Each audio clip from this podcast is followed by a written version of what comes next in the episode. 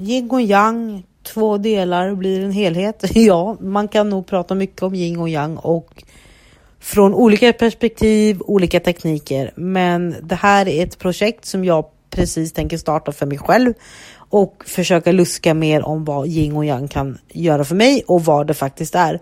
Så se det här som ett bollplanksavsnitt och välkommen till livsko- livvägen mot livscoach. Jag hoppas att ni mår bra. Jo, jag har ju i dagarna stött på ordet yin och yang mer än vad jag brukar göra och jag har läst lite kring det. Och vad jag förstår så är det ju två delar som blir en helhet. Och tillsammans, ja men säg att du har en ljus sida och en mörk sida. Och de två ska balansera varandra för du ska inte låta ljuset ta över och du ska inte låta mörkret, mörkret ta över. Det skulle ju vara förödande. Men allting handlar ju om balans. Du måste finna en våg, alltså en bra våg, eh, vågbräda liksom för att mäta upp det här. Och du vet ju inte om du hittar balansen förrän du, du testar dig fram. Du kanske testar att ja, men, göra vissa aktiviteter för att hålla dig aktiv. Men då märker du att de tröttar ut dig och då sover du mycket. För yin och yang kan ju också handla om att du är aktiv och utsöndrar liksom energin och det andra handlar om att du ska erhålla din vila och återhämtning. Och det är också en fin balans mellan det. Du kan inte göra det ena för mycket för då skadar det det andra. Men sen något som jag faktiskt halkade in på och som jag mest känner mig lockad över. Det är att tänka på yin och yang när det kommer till yoga. Jag har ju aldrig tekniskt sett testat yoga. Jag har mer mediterat. Men jag tänker ge yoga en chans för det är ungefär vad jag skulle behöva. Eh, och varför inte köra en sommar full av yoga? Och då om man slänger in yin och yang i yoga så säger man att yin yoga är en långsam övning där man fokuserar på att förlänga och släppa spänningarna i bindningsväven. Det är liksom en jordnära eh, och eh, jordnära övning som ska hjälpa dig och eh, balansera kroppens energi. För du ska känna dig grundad helt enkelt. Medan yang yoga är mer en, en praktisk yoga där du ska liksom använda din styrka och flexibilitet. Flexibilitet. så att ja, där säger det sig självt. Du behöver båda stilarna av yoga för att kunna balansera upp dig själv. Och det det var, det var liksom något jag bara ramlade över häromdagen, just den här typen av yoga och jag var så här, ja, men det kanske är här jag ska starta. Det kanske är sån här yoga jag behöver starta med för att kunna bygga upp mitt intresse för yoga, kunna få mer kunskap om yin och yang och bli lite mer intresserad om hur jag ska kunna ja, men skapa en balans som håller, ja, men som håller livet ut. Som gör att jag liksom kan bara fylla på. Inte bygga upp på samma sätt som jag har gjort utan mer bara påfyllning och få en rullians i allting. Eh, yoga generellt hjälper ju liksom kroppen att bli smidigare, bibehålla energin.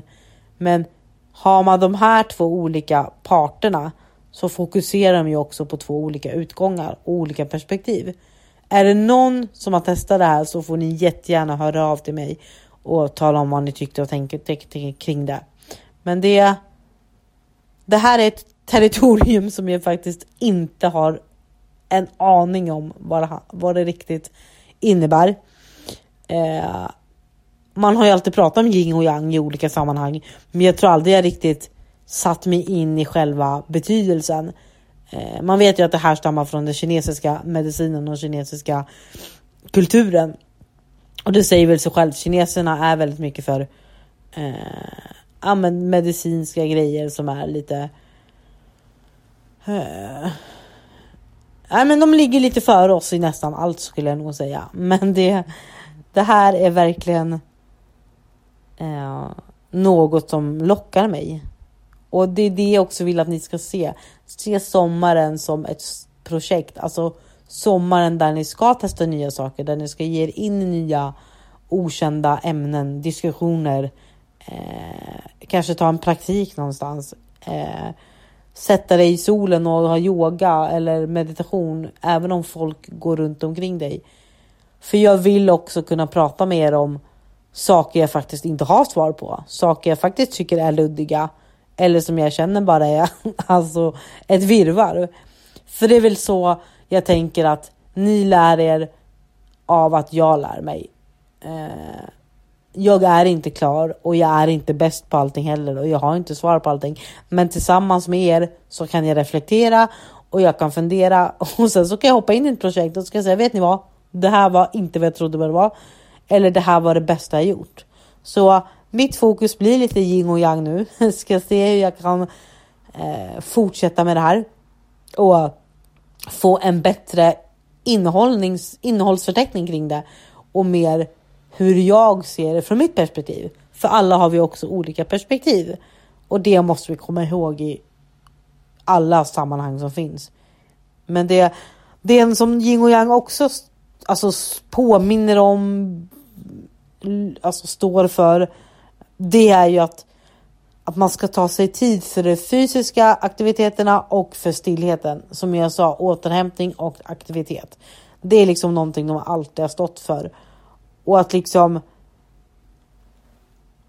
man ska liksom känna av vart är min balans? Hur kan jag ha en, en jättebra återhämtning med powernaps eller långa, alltså du går och lägger dig kanske nio och vaknar klockan sju. Det är, det är ganska många timmar.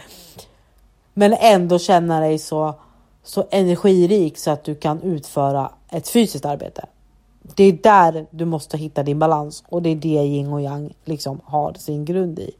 Så ut och testa, fundera på vad yin och yang är för er och jag ska ge mig in i yogavärlden så kommer jag uppdatera er vad som händer inom yogavärlden och ha ett avsnitt kring yoga. Jag vet att det här kanske blev lite, lite flummigt, men jag tänker att ja, det får vara så. Det här är helt upp och ner och just nu känns det lite helt upp och ner.